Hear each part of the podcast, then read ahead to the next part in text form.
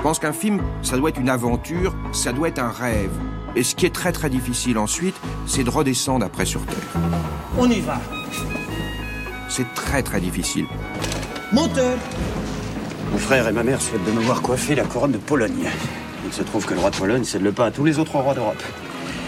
Et le mois dernier, on complotait encore mon mariage avec Elisabeth, l'anglaise, protestante, chauve, de 20 ans mon aînée. Alors je crois que nous payons trop cher le privilège de notre naissance. Tavernier, le cinéma et rien d'autre. Sixième épisode, au fil des siècles.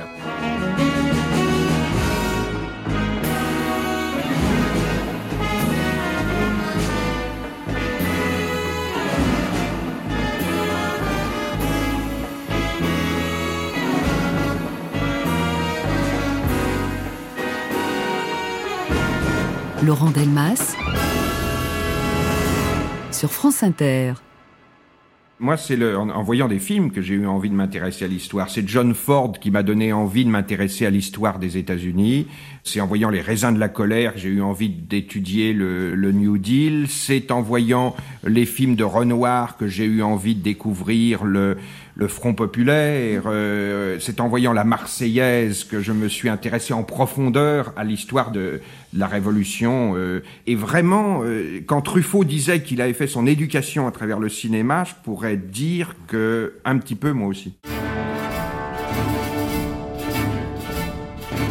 Bertrand Tavernier aurait-il donc raté sa vocation de prof d'histoire? Assurément non. Mais le cinéma lui a manifestement permis de donner libre cours à cette seconde passion. Il suffit pour s'en convaincre de reprendre sa filmographie et de constater que près de la moitié des films réalisés le sont en costume, selon l'expression consacrée. Du Moyen Âge de La Passion Béatrice aux années 50 du siècle passé dans Autour de minuit, l'éventail est très large, finissant par constituer comme une histoire de France forcément subjective. Tavernier y déploie son goût de l'histoire et des histoires, faisant se côtoyer personnages fictifs et figures bien réelles. Il y a chez lui une véritable jubilation à recréer ainsi des ambiances passées. Mais toujours avec la volonté de montrer comment elles entrent en résonance avec le présent.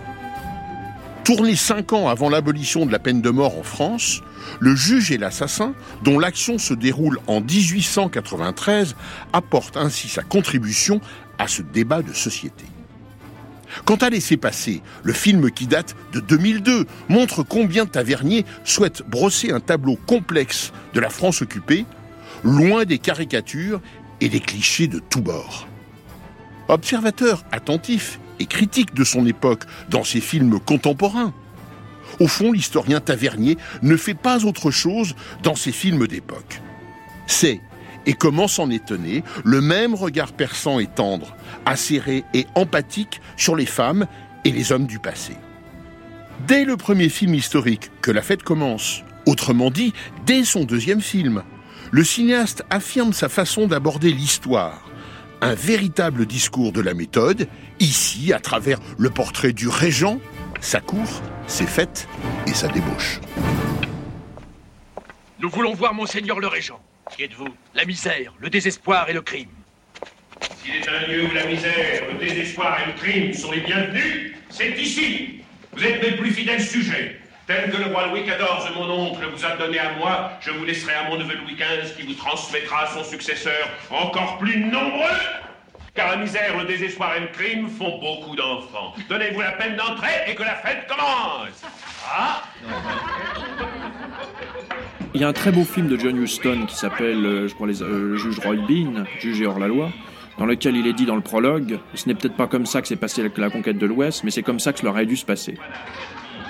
On peut se tromper, on ne fait pas, je ne fais pas moi un manuel scolaire, je fais un film romancé, je fais un film avec dans lequel il y a des choses inventées.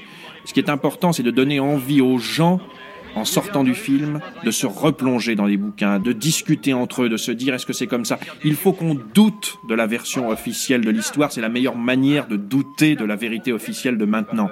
C'est en effet plus un état d'esprit qu'une reconstitution. C'est pas Je veux dire, de voir que tous les meubles sont d'une époque, c'est pas ça qui m'intéresse. C'est pas ça. C'est plus d'essayer de pénétrer à l'intérieur d'un personnage et que les gens se disent, mais est-ce que le régent était comme ça? C'est inouï tout ce que j'aurais pu être si je n'avais pas été régent, c'est-à-dire rien du tout. Un metteur en scène que j'admire beaucoup, qui s'appelle Samuel Fuller, dit que quand il faut faire un film, il faut être en colère contre quelque chose. Et je crois que c'est aussi valable pour un film historique que pour un film moderne. Et il y a des moments où j'étais vraiment en colère contre certains personnages ou certaines choses, et ça, c'est, ça vous aide beaucoup. Mon Dieu, est-ce que ça pue ici? Tu trouves pas? Non, pas particulièrement. Ah si. C'est une infection.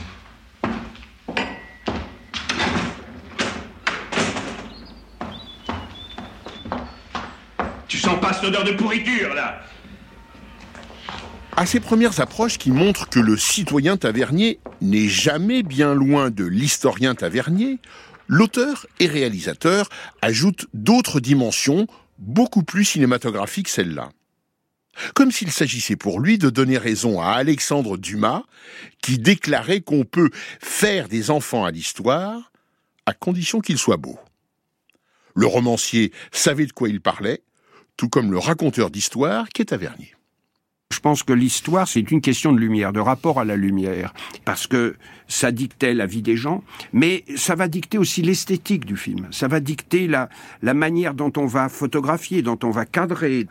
Quand j'étais dans Que la fête commence, tant que j'étais à Vaux-le-Vicomte, il fallait que j'attrape la lumière qui était celle de ces grandes pièces avec des, des ors, des dorures, des trucs bleutés aussi. Et donc je devais être sur travelling. Les actions du Mississippi ont encore monté. On se les arrache rue Quincampoix. Décidément, Monsieur Lass est un grand homme. Je viens de vous l'entendre dire. Votre enthousiasme m'a coûté la bagatelle de 15 millions. C'est bien ce que je vous ai donné pour soutenir Monsieur Lass ce mois-ci. Oh, je n'y pensais même plus. vous êtes cher, mon cousin. Combien parmi vos parents et vos amis vous ont soutenu, à part moi, quand vous avez déchiré le testament du feu roi et pris le pouvoir? Souvenez-vous-en. Je m'en souviens chaque mois. Eh bien, le mois prochain, ce sera 20 millions. Et dès que j'étais dans les rues, dans un milieu populaire, on était caméra à la main. Là, on pouvait être chaotique, on pouvait, on retrouvait une sorte de mouvement à l'intérieur de ça qui était différent de toutes les scènes qui se passaient dans le bureau du régent ou dans les salons de, des palais où ils habitaient. Donc d'essayer à travers la lumière d'avoir des styles de mise en scène différents. Fais la putain dehors. Quoi? En route pour la Louisiane. Bon, comment? Mais voyons, mais enfin, on n'a pas commencé. Mais je suis payé d'avance. Allez, en route C'est bon, pareil bon, bon. Et puis, je vous dis, la lumière, elle va me donner un peu l'âme des personnages. Et comment je vais, je vais arriver à la, à la révéler? Sur la princesse de Montpensier, on a travaillé très longtemps pour les rapports entre les, les costumes et les visages, les rapports entre les draperies et les visages. Et je pense aussi que l'histoire, ça se traite par la soustraction. C'est que dans beaucoup de films, on veut faire un film historique en multipliant les objets, le mobilier, les traits.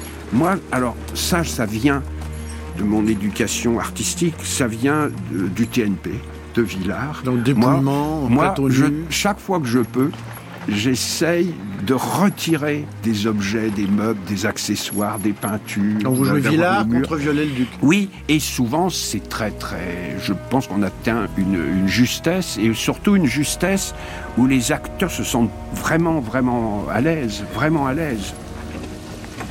Je vous avais prévenu, la bâtisse est assez rustique. Croyez-vous qu'on m'ait élevé dans la mollesse, les douceurs et les satins J'ai été chez les dames de Longwy. Elles ne sont pas tendres. Ce qui vous garantit de la peur des couvents Je voulais trouver moi-même les choses.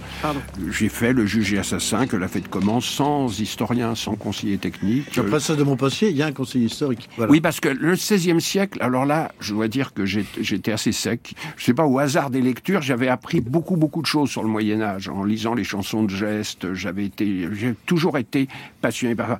Également, le XVIIe siècle, quand vous fréquentez Dumas, là, vous découvrez énormément de choses. Mais le, XVIe et les guerres de religion, c'est tellement compliqué. Puis je, dis, c'est aussi le plaisir de faire un film, hein. c'est d'apprendre. J'avais, j'avais envie de découvrir la vie de l'époque pour pouvoir faire en sorte que les acteurs ne jouent pas de personnages historiques, qu'ils aient l'air d'être contemporains des événements qui sont en train de traverser. Et donc je posais des questions de temps en temps, même pendant le tournage. Je me souviens, j'ai appelé euh, Didier Le Fur. Je lui ai dit, mais j'ai un problème. Il se trouvait qu'on avait eu des, chutes de pluie énormes, que le, le camp du duc d'Anjou était une mer de boue. Euh, Je me disais, mais quand les gens donc rentrent dans la tente royale, ils ont de la boue partout, partout. Qu'est-ce qu'ils font de leur affaire? Didier Le Fur m'a répondu, il n'y avait aucun usage à l'époque. Il n'y avait pas de règle. Donc, soit il le gardait, même s'il tachait les trucs. Donc les brocards, les, ou les brocards, armes- ils les s'en armures les plus. Oui, ils s'en fichaient. Soit ils le jetaient par terre quand ils avaient par exemple un, un manteau ruisselant, ce qu'on voit dans le film. Et ça, ça donne quelque chose de formidable aux acteurs. Mais ça peut aboutir à des questions étranges. On avait appelé à la demande de mon ingénieur du son, est-ce que les vaches avaient des cloches? Oui, parce que il disait, on les entend tellement que tout d'un coup, ça va être curieux. On a appelé, il m'a dit, oui, les vaches avaient des cloches dont on se servait pour donner l'alarme. Mais les troupeaux étaient tout petits, donc on ne doit pas entendre une masse de cloches. Ça, c'est quelque chose que personne ne remarquera. On a fait donc évacuer les la plupart des vaches, sauf deux, trois, où on a des, quelques tintements dans le fond, qui sont authentiques. Donc, ça peut être de choses comme ça qui ont l'air anodines, jusque au comportement de, de quelqu'un durant la nuit de noces. lors du mariage, la femme, elle, devient l'objet à vendre, si j'ose dire. Mais en tout cas, on doit montrer la, la bonne santé de cette femme. Didier Le Fur, historien. Alors, en général, il y a un examen gynécologique qui se fait pour montrer qu'elle est apte. Donc l'examen ex- gynécologique n'existe pas dans le film. Par contre, la préparation du corps de cette femme, qui va être à l'origine, normalement, en tout cas, du prolongement de la dynastie de son époux, elle doit être euh, préparée et présentée. Votre mère ne vous instruit de rien. L'acte sexuel tel qu'il est présenté, là, Bertrand Tavernier l'a l'a caché derrière des rideaux. Souvent, on se passait des rideaux et les spectateurs étaient un peu plus près du lit. Fermez les yeux. Il y a cette anecdote où, où François Ier, justement, pour euh, le mariage de son fils Henri, qui va devenir futur Henri II, et de Catherine de Médicis, eh bien, assistera au premier coït, et voire même euh, donnera quelques conseils à son fils euh, proche du lit. Alors Nous n'avons rien entendu. Juste un petit cri de souris, mais il y a le sang.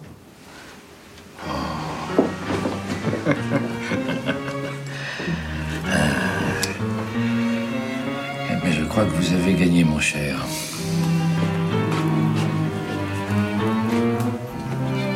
Qui mieux qu'un autre cinéaste peut apprécier le travail historique de Tavernier?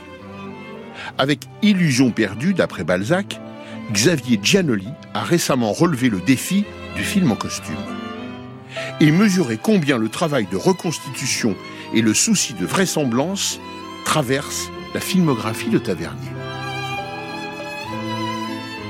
Quand on parle du costume, quand on parle d'un chapeau, d'un geste, on voit bien que son cinéma est obsédé, hanté par l'idée de la justesse de la reconstitution.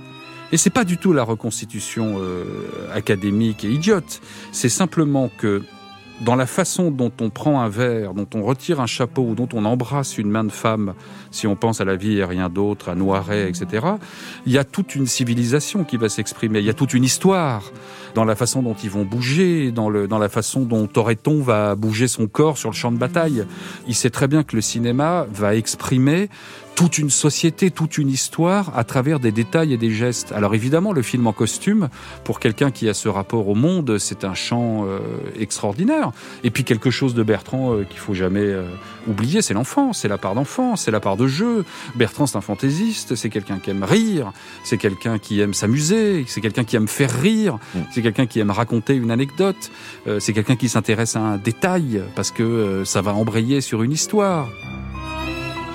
Comment a dormi Louis? Vous avez l'air un peu pâle. Je suis malade, je crois. Pourquoi? Chirac, vous n'avez pas encore saigné? Sire, j'ai onze doigts. Regardez. 10, 9, 8, 7, 6. 1, 2, 3, 4, 5. 6 et 5 Onze. Donc j'ai onze doigts. Je vous laisse à votre leçon de calcul.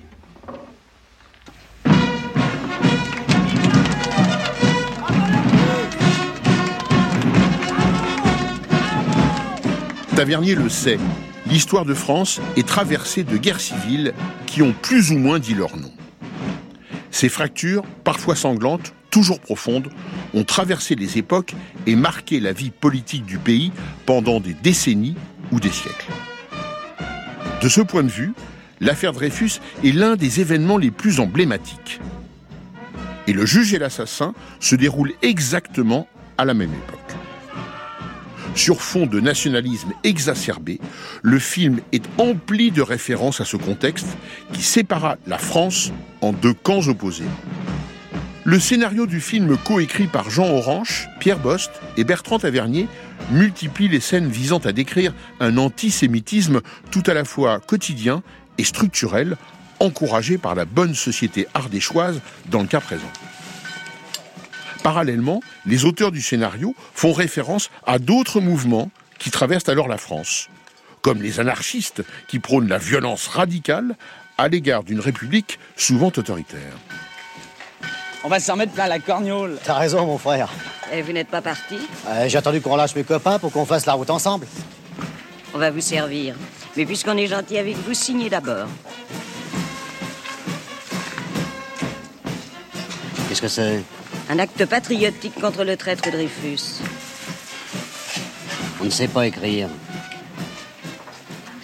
Alors pas de soupe. Salope.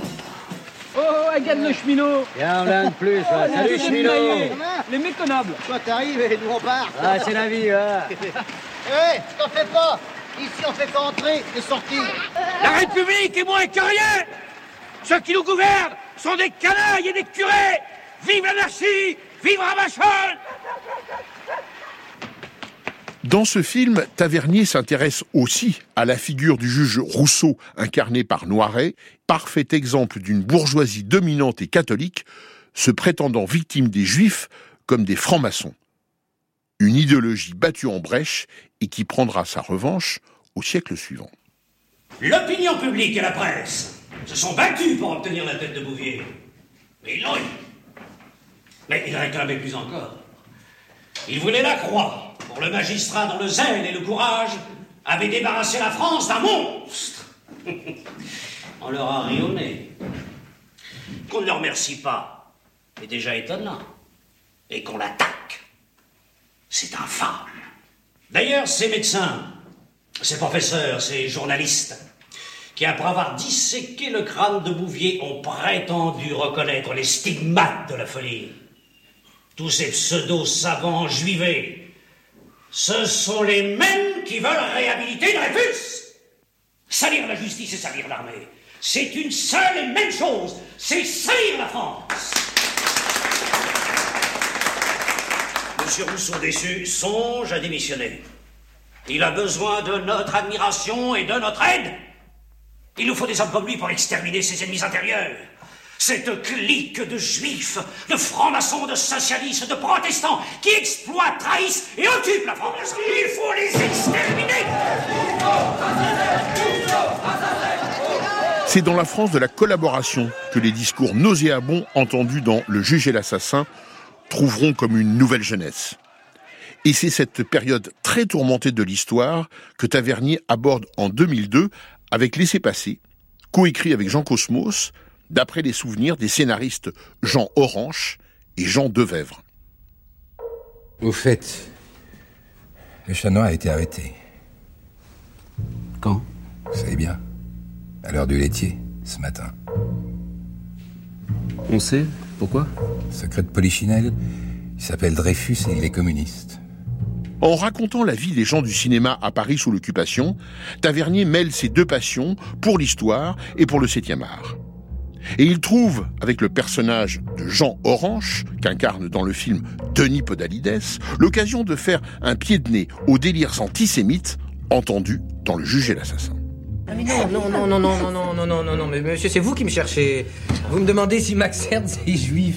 Réponse, réponse, je m'en fous. hein. Et c'est un grand artiste, assurément. Croyez-vous qu'on puisse être artiste et juif Évidemment, j'en connais, mais je ne dénonce pas. Et là-dessus, Céline, est-ce un grand écrivain Oui. Approuvez-vous ce qu'il écrit sur les juifs Je ne lis pas les torches-culs qu'il fréquente. voilà. En somme, vous aimez les juifs Je vais vous dire, j'ai surtout aimé des juives. Euh, Excusez-moi, monsieur, je suis peut-être un peu sous, mais ça ne m'empêchera pas, ça ne m'empêchera pas de... Tavernier et Cosmos ont pris un soin particulier à rendre l'ambiance de ce Paris occupé, en insistant notamment sur la place de la radio, où se succèdent des émissions qui diffusent des chansons destinées aux soldats retenus prisonniers, aussi bien que les messages de la propagande officielle. Pour Richard, Stalag 17, de la part de sa maman, de Josette et des voisins de la rue Monge, un peu d'amour, un peu d'espoir, par Marie-Josée. Un peu d'amour, un peu d'espoir, et dans mes yeux, sous le ciel noir, la joie se lève.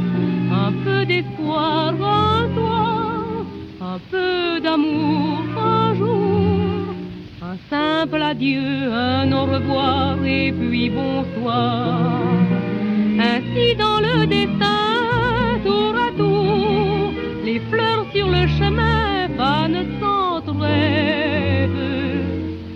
Un peu de ciel, un peu de bleu, et chaque nuit le cœur joyeux poursuit son rêve. D'amour un jour, un peu d'espoir un soir. Et puis la vie reprend son cours toujours. La vie s'en va comme un fleuve à la mer, roulant ses flots par les monts et les plaines. Après l'été survient le sombre hiver.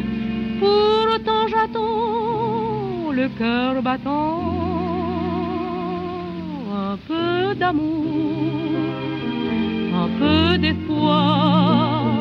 Et dans mes yeux, sous le ciel noir, la joie se lève. Un peu d'espoir, un soir, un peu d'amour, un jour. Un simple adieu, un au revoir, et puis bonsoir. Ainsi dans le destin, tour à tour, les fleurs sur le chemin fanent sans rêve. Un peu de ciel, un peu de bleu, et chaque nuit le cœur joyeux poursuit son rêve. Un peu d'amour un jour, un peu d'espoir Et puis la vie cours.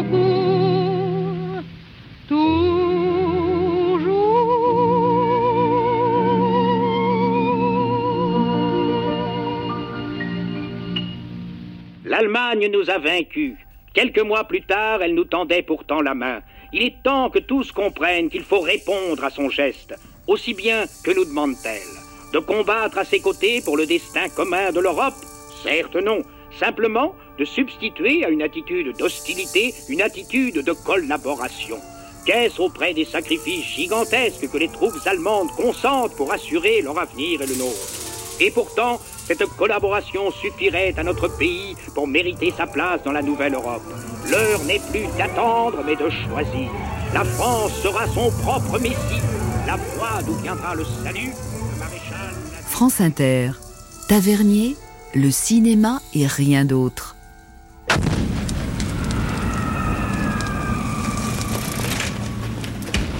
Le film Laissez passer est également une description du cinéma français sous l'occupation à l'heure où domine la Continentale, une société de production dirigée par l'allemand Alfred Greven. À travers notamment les figures du scénariste Jean Orange, que joue Denis Podalides, et de Jean Devèvre, incarné par Jacques Gamblin, le scénario met en scène la diversité des opinions et des situations individuelles. C'est surtout des gens dont je me suis aperçu en travaillant sur le film qu'ils ont tourné certaines œuvres dans des conditions insensées, avec peu de pellicules, avec des chutes perturbées par les bombardements. Et tout d'un coup, il sort d'un grand nombre de films faits à cette époque une force. Et ça m'a rendu à la fois admiratif du travail que faisaient ces gens-là, et dans ce travail, dans cette intelligence, je vois aussi une forme de résistance. Comment c'est dehors, monsieur Jean? Pas beau à voir. Des morts partout. Ça a drôlement pété, faut dire. On est pas loin d'ici. Bon, dès que le courant est rétabli, on y va. J'aime autant vous dire, si les câbles d'alimentation ont trinqué, le jus, on risque de l'attendre longtemps. Bah, tu vérifies, tu prépares, parce que si ça revient, on y va. On n'attend pas. Il y en a encore pour un moment, les gars. Mon vieux, à leur place, on ferait pareil. Renault fabrique des camions par centaines, ils viennent bombarder, c'est réglo. Non, réglo, non. Il y a des lois. Les lois de la guerre. On ne tire pas sur les blessés, ni sur les prêtres, ni sur les artistes. Boulogne, c'est une ville d'artistes. Des studios partout. Tout le monde sait ça. Le monde civilisé, en tout cas. Le monde civilisé. Comme si tu savais où il se tient encore, ton monde civilisé. Mesdames et messieurs, nous devons finir cette séquence, qui est longue, et nous avons trop peu de pellicules pour renouveler les prises. Alors s'il vous plaît, un effort. Merci. Je voulais montrer dans ce film une forme d'héroïsme quotidien de gens qui ont résisté avec des tracts, en écrivant des tracts, en, en écrivant aussi des idées. J'avais trouvé ça très beau dans un texte qu'avait écrit Philippe Meyer, un héros au sens que donne Romain Roland à ce mot. Qu'est-ce qu'un héros? C'est quelqu'un qui fait ce qu'il peut pendant que les autres ne le font pas. Je ne veux pas travailler pour la Continentale. Voilà, c'est tout. J'ai encore de refuser à Gréven, mais ils finiront par m'avoir. Vous allez m'aider. Quand on ne veut pas, on ne veut pas. Dites-moi que vous allez m'aider. Oui, oui, oui, mais attention, Orange, vous me tapez dans la cajou, même massif, ça la rature. Attendez. Attendez, bougez pas. Voilà. Bien. Vous aidez naturellement. Mais arrêtez de foutre des coups de pied partout, s'il vous plaît. Ça m'a ahuri. Vous êtes un ami, mon cher, alors vous aider, ce sera facile. Et comment? Je veux signer chez vous. Magnifique. Faut jamais rester entre l'écluse et le marteau. J'ai un projet pile pour vous, j'aurai des droits dans un mois. Non, non, non, aujourd'hui, je signe aujourd'hui, là, tout de suite. Et même en antidate, j'ai déjà signé il y a 15 jours. Avec qui? Avec vous, ici. Eh, Bon Dieu, c'est pas difficile à comprendre. Je vous dis que je ne veux pas travailler pour les frisés, mais je ne veux pas non plus me retrouver à Berlin, ni même à Fresnes. Je refuse tout à Gréven, tout le temps, sans motif, et comme ça, j'en ai rien. Si j'ai signé avec vous, je suis sauvé. Attention, il faut d'abord me finir avant ça 3. Ah ben voilà, c'est fait. Terminé. Hein, il nous faut autre chose. Que j'en ai pour 3 mois, 6 mois, 10 ans. Autre chose, autre chose, j'ai. La France n'a pas l'apanage des guerres civiles qui laissent des blessures profondes. Tavernier, avec Dans la brume électrique, s'intéressa ainsi à la guerre qui, aux États-Unis, opposa les États du Nord à ceux du Sud. L'adaptation du roman de l'américain James Lee Burke permet au cinéaste de conjuguer son amour de l'histoire et des mythes américains avec à nouveau l'évocation d'un racisme qui ne pouvait que le révulser. Ici, dans cette Louisiane profonde, le passé revient sous la forme d'un fantôme, celui d'un général sudiste qui apparaît à Dave Robichaud, le détective héros du film. À travers lui, Tavernier évoque la guerre de sécession aussi bien que le racisme criminel. Il trouve une nouvelle occasion de faire revivre l'histoire sur grand écran sans tomber dans le piège de la reconstitution sans âme.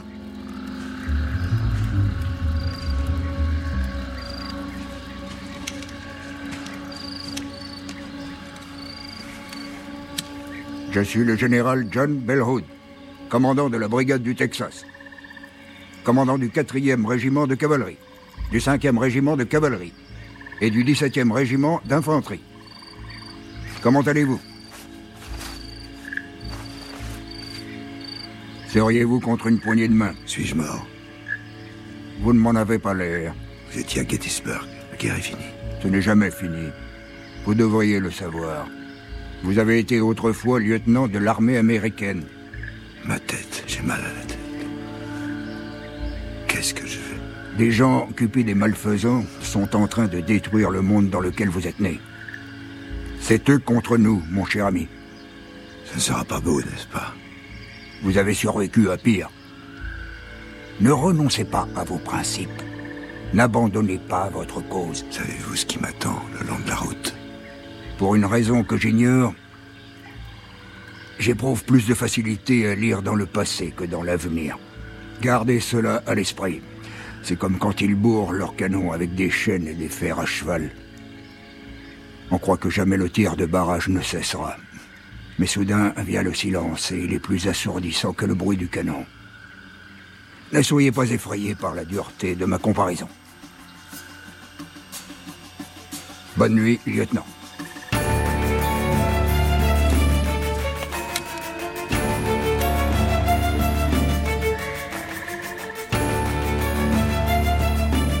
Je voulais pas qu'il surgisse, comment dire, comme un, comme un spectre. Lors des réunions de préparation, on me demandait si je voulais des effets spéciaux, si je voulais de, de la fumée, des objectifs déformants. Je, veux rien de tout ça.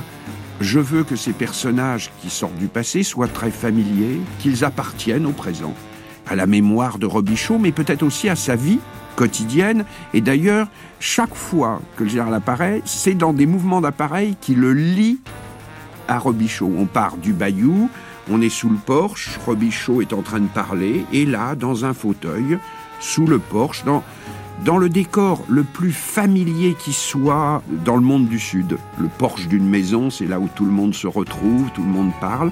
Et bien là, il y a tout d'un coup un général de la guerre de sécession qui, euh, il y a une conversation normale, quotidienne. Ça, ça j'adorais ça.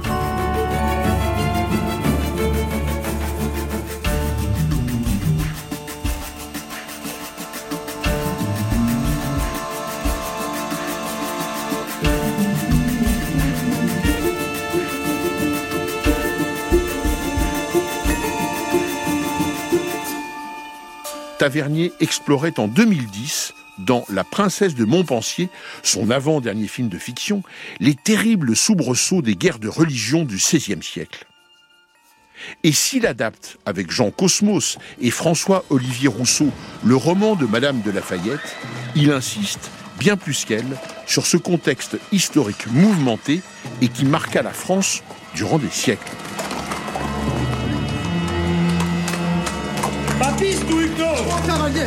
Dis-nous le mot Quel mot Le mot qui nous fait savoir si tu es de notre camp. Laissez-moi passer. Laissez-moi passer. Je ne suis ni avec vous ni contre vous. Laissez-moi passer. Laissez-le aller.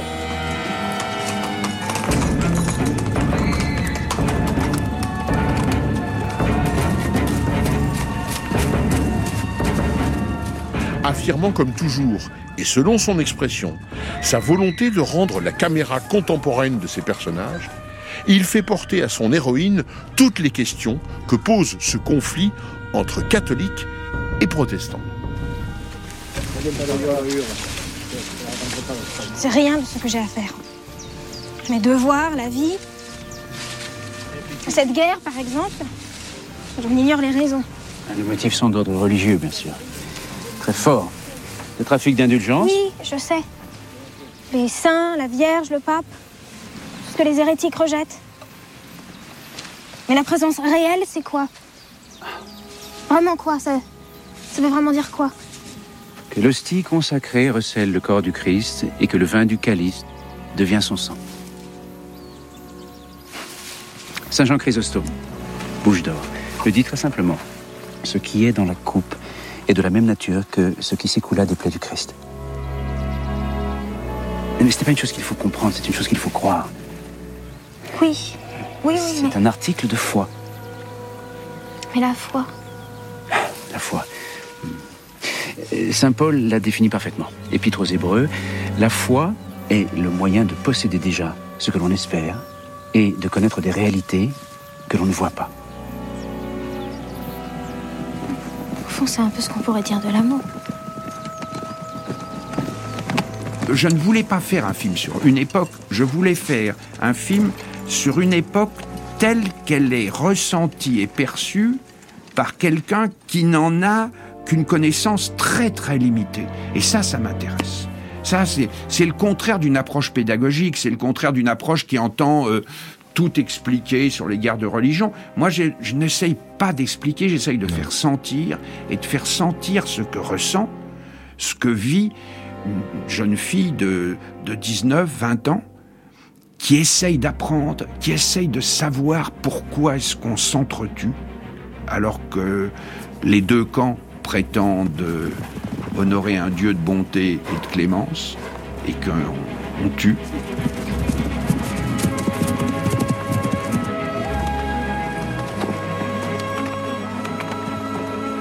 Profondément, Tavernier, c'est un humaniste. Xavier Giannoli. Euh, profondément, euh, il était un grand admirateur. On avait des heures de discussion sur Renoir. Et tout ça, évidemment, c'était pour lui essentiel dans sa vie, euh, le cinéma de Renoir.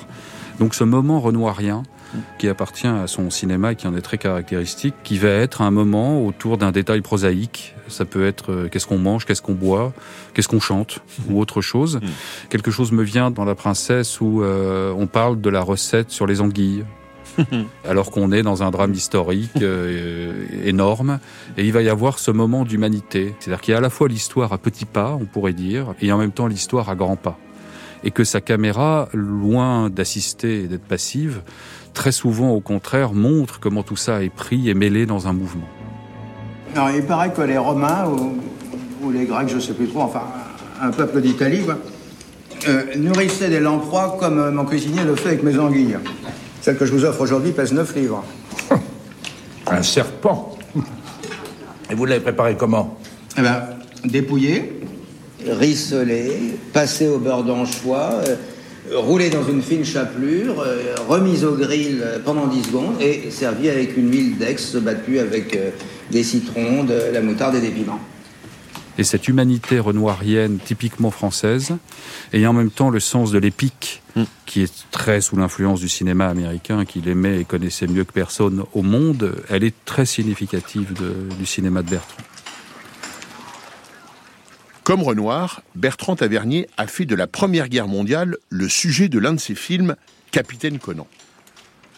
Mais c'est avec La vie et rien d'autre, réalisé en 1989 et coécrit avec son complice en récits historiques Jean Cosmos, qu'il a peut-être le plus abordé les traumatismes de ce conflit dans la société française. Loin de l'élan patriotique collectif de 1914, la France de 1920, dans laquelle se déroule le film, doit faire face à ses blessures. Et c'est bien ce qui intéresse le cinéaste. Avec notamment cette incroyable histoire du soldat inconnu que Tavernier utilise comme un motif récurrent de son film. Il me faut un poilu inconnu, c'est votre truc. Non, mon général. Je vous l'ai déjà dit, je m'en tiens à ma mission. Les inconnus, non. Je suis chef du bureau de recherche Ah, et donc et d'identification des militaires tués. Disparu, en plein votre truc. Disparu, inconnu. hein. Dans chacune des régions militaires, euh, l'exhumation du corps d'un soldat français que rien n'aura permis d'identifier. C'est clair, bordel de Dieu Soldat, c'est vous, français, c'est vous. Non identifié, c'est vous. Euh, les corps issus des neuf régions militaires seront rassemblés dans la citadelle de Verdun, au plus tard le, devinez, mardi 9 novembre 1920. Alors je le veux demain dans sa boîte avec les bordereaux, les tampons, les étiquettes et tout. Pas moi, mon général. Décidément, vous ne changerez jamais, à toujours de refuser. Allez, foutez-moi le camp. Oui, mon général. C'est vraiment un film qu'on a inventé de toutes pièces. Et les- les- Jean Cosmos et moi, les deux seules choses qui sont vraiment historiques sont le discours de Michel Duchossois expliquant comment il faut trouver le soldat inconnu. On a une semaine, il dit le dimanche, les veux tous avec dans leur boîte, avec le tampon et tout ça et tout. Et puis la, description qui est faite par Auguste Tain de la manière dont il désigne le sixième cercueil, que j'ai repris dans le dialogue. euh, le, ministre Maginot qui lui dit Vous êtes bien jeune, et, dit, et je lui répondis Ça n'empêche. Parce que ça, vous ne pouvez pas inventer une phrase comme ça. Ça, aucun scénariste au monde peut inventer un type qui répond comme ça au ministre Ça n'empêche.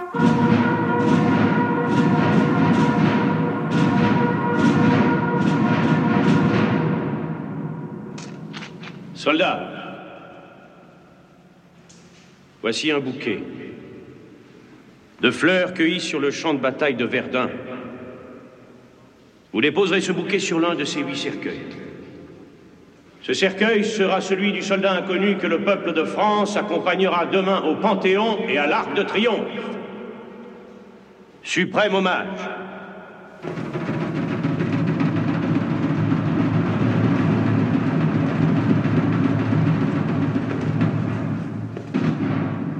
Ça ne vous intéresse pas hein Ça me désole.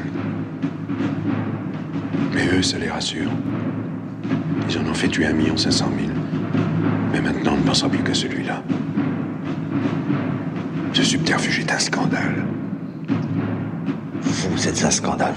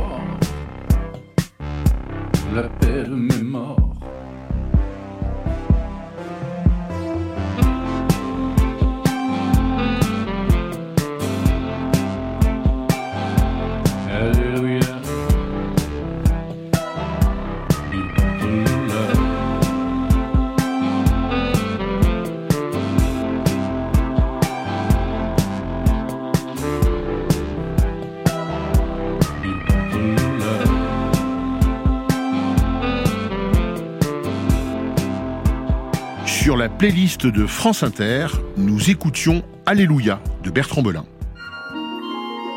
Tavernier, le cinéma et rien d'autre. Il y a des faiseurs de pain, il y a des faiseurs de draps, et il y a des faiseurs d'histoire. Et ça sert à quoi? À décorer la vie des faiseurs de draps et des faiseurs de pain. Sur France Inter. Ça, moi, j'adore ça. Les passions françaises ne sont pas les seules préoccupations de Tavernier au regard de l'histoire. Une autre constante traverse ces films d'époque, le poids de la religion dans l'histoire nationale. Totalement absente de ces films contemporains, cette thématique est omniprésente dans ces films en costume. Et quoi de plus naturel quand il s'agit de raconter des moments de la vie de la fille aînée de l'Église, selon l'expression consacrée avec en général une forme de distance critique qui n'exclut pas une sympathie ponctuelle. Il n'en reste pas moins que dans Que la fête commence, le régent dit haut et fort Dieu est méchant. Si Tavernier ne peut éviter le sujet de la religion, c'est parce que cette dernière est au centre de la société française qu'il décrit. Dans Le juge et l'assassin, par exemple, impossible de ne pas évoquer les discours que tient l'Église catholique. Ce que décrit entre autres Tavernier, c'est la sainte alliance du sabre et du goupillon, autrement dit de l'armée et du clergé, rejoints par le pouvoir et la magistrature. Avec notamment la guerre scolaire, qui occupera le devant de la scène politique durant des décennies. Dans cette école sans Dieu, dans cette école de francs-maçons, quel livre donne-t-on à la distribution des prix? Ah, la liste est édifiante. Les chansons du communard Jean-Baptiste Clément, L'insurgé de Jules Vallès, les romans de Zola, Les Misérables de Victor Hugo. Est-ce avec de pareilles œuvres que l'on prétend éduquer la jeunesse? Je réponds non. L'école sans Dieu, c'est l'école contre Dieu. C'est la porte ouverte à tous les scandales. L'accroissement des crimes commis par les jeunes qui fréquentent ces écoles en est la preuve. Mes frères, il faut nous battre et nous nous battrons. On croise ainsi de nombreux curés dans les films historiques de Tavernier. Et quelques bonnes sœurs également s'appliquent à éduquer des jeunes filles que la cour royale, par exemple, se charge d'initier à la débauche. Sans oublier des archevêques et autres cardinaux. Le plus beau spécimen, c'est peut-être celui qu'incarne avec jubilation Jean Rochefort dans Que la fête commence. L'abbé Dubois, ministre du Régent, n'a qu'une idée en tête devenir archevêque. Et Tavernier de s'amuser avec ce personnage hors norme dont les paradoxes ne peuvent qu'alimenter un anticléricalisme débridé. Je vous trouve l'air un peu fatigué. Vous avez bien dormi Pas mal.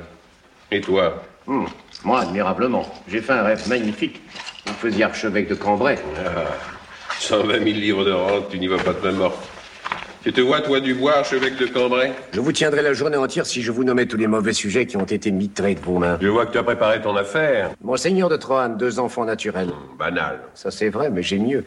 Monseigneur de Chalais, il en a 15, lui, et quand il dit la messe, il les veut tous autour de lui. Touchante réunion de famille. Et Monseigneur d'Entrague qui porte l'amour de la robe jusqu'à ne s'habiller qu'en femme. Évidemment, tu ne déparerais pas le lot. Et pourtant, toi, archevêque de Cambrai, ça me choque. Un incroyant comme vous, ça ne vous amuse pas? Et toi Ça t'amuse donc d'être archevêque? Non, amuser n'est pas le mot, dont ça m'ennuiera de dire la messe. Je suis naturellement païen et difficilement chrétien, mais je pense à l'avenir. Un jour, je peux ne plus être ministre, tandis qu'archevêque, je le serai toujours. Et d'archevêque à cardinal, il n'y a qu'un pas. Et quand j'aurai la pourpre, personne ne pourra me l'enlever. Moi, j'aime bien raconter une histoire où il y a deux personnes qui s'opposent. Et là-dedans, ça me fait une opposition qui est en même temps assez cocasse, euh, puisque l'abbé Dubois, c'était quelqu'un de très très intelligent, de très cynique, qui rêvait d'être cardinal et qui était profondément athée et anticlérical. Il est homme d'église, mais il ne déteste pas les orgies parce que quand il est assez en forme, il les organise lui-même. Parce que l'abbé Dubois, en dehors de sa profession d'église, euh, avait des maisons, quelques bordels dans Paris, euh, où le régent allait régulièrement d'ailleurs. Oui, il faut bien investir. Il faut investir et il faut vivre. Et tout ça est historique. Tout ça est absolument historique. En s'intéressant de près au Moyen Âge, avec la Passion Béatrice, dont Julie Delpy tient le rôle principal, Bertrand Tavernier ne pouvait faire l'économie d'une représentation de la religion et du clergé. Dans cette scandaleuse et monstrueuse histoire d'inceste, la religion joue en effet un rôle essentiel. Une fois encore, Tavernier décrit une église alliée indéfectible du pouvoir, en l'occurrence patriarcale.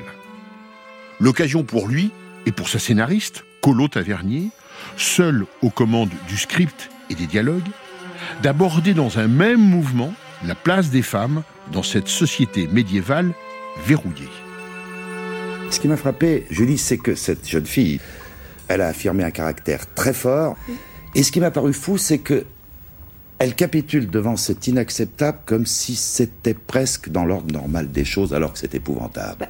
C'est pas qu'elle capitule, mais c'est que la mentalité à l'époque, enfin la mentalité religieuse, c'est une fille très religieuse, dictait aux femmes d'être soumises, comme c'est dit dans le film d'ailleurs. Le C'est vrai qu'il y a une dit chronique sur la condition féminine. Colo Tavernier, là, n'a pas laissé écha- échapper ça. C'est vrai qu'on parle de la condition féminine. Oui. On y parle de trois choses de Dieu, de la condition féminine et d'une époque qui meurt. Je crois qu'on on est un peu d'accord. Oui.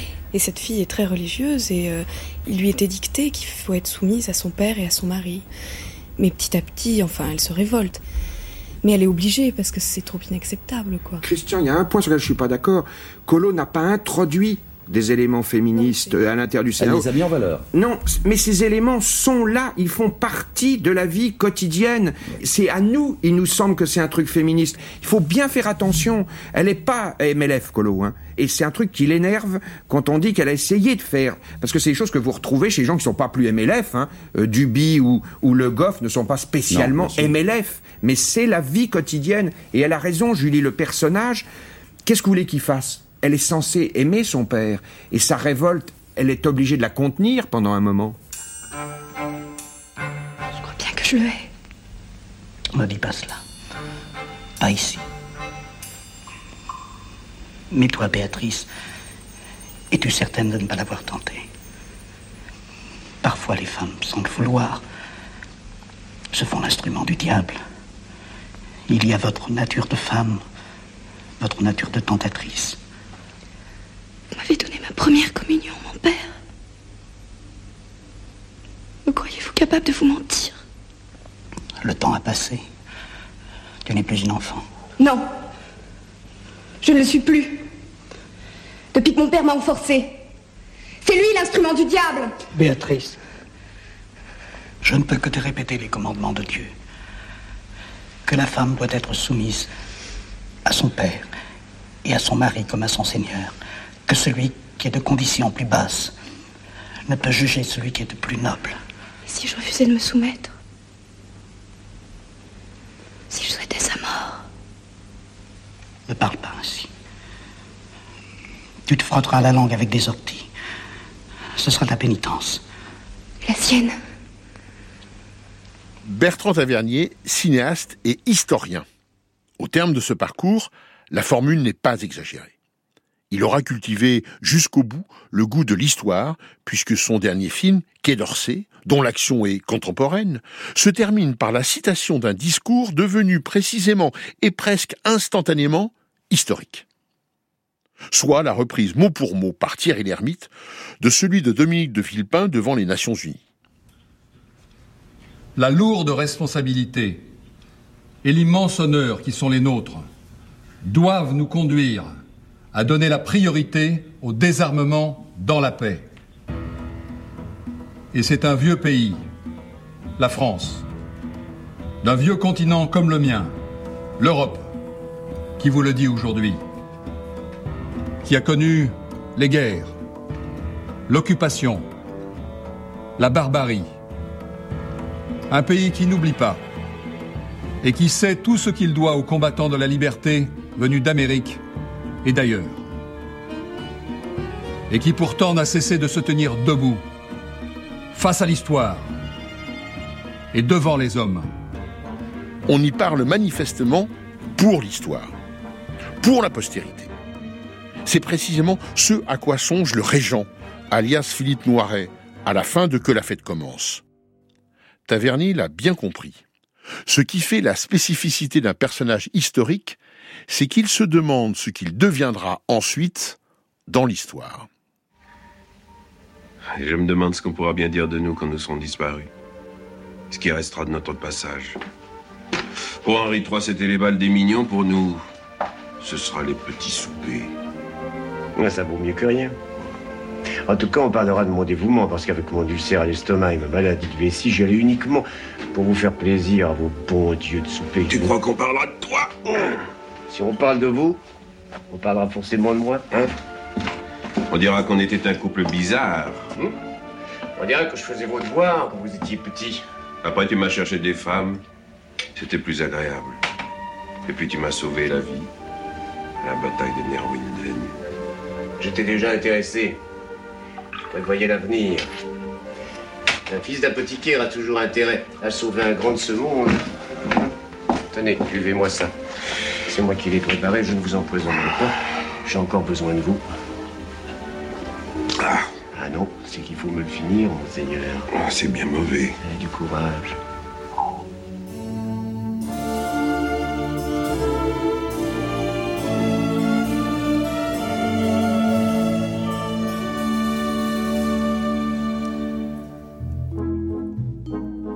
Merci à notre témoin du jour, Xavier Giannoli. Et puis que la fête recommence sans cesse, avec Irène Ménahem et Camille Blanès à la préparation, et Juliette Medevielle à la réalisation. À la technique, Florian Dorimini et Régis Nicolas. Vous pouvez réécouter cette émission sur franceinter.fr et la podcaster via l'appli Radio France. Pour son septième épisode, Tavernier, le cinéma et rien d'autre, fera le plein de livres, d'écriture et de scénarios. Et là, il rencontre une fille. Il est recherché. Il s'échappe. Euh, C'est l'histoire de leur fuite à tous les deux, avec les, les rapports qui évoluent. Il couche ou il couche pas? Justement, c'est ce qui m'emmerde. Quand pour son premier film, on adapte un roman de Georges Simenon, ce ne peut être le fait du hasard. les films de Tavernier ont magnifié les écrivains de cinéma en faisant appel à des scénaristes et des dialoguistes de grand talent. Sur le ton de la chronique, leur scénario multiplie les échanges épistolaires autant que l'utilisation de la voix off qui témoigne d'une vraie passion pour les formes de la littérature. De l'écrit à l'écran, du film au livre, des mots aux répliques. À samedi prochain.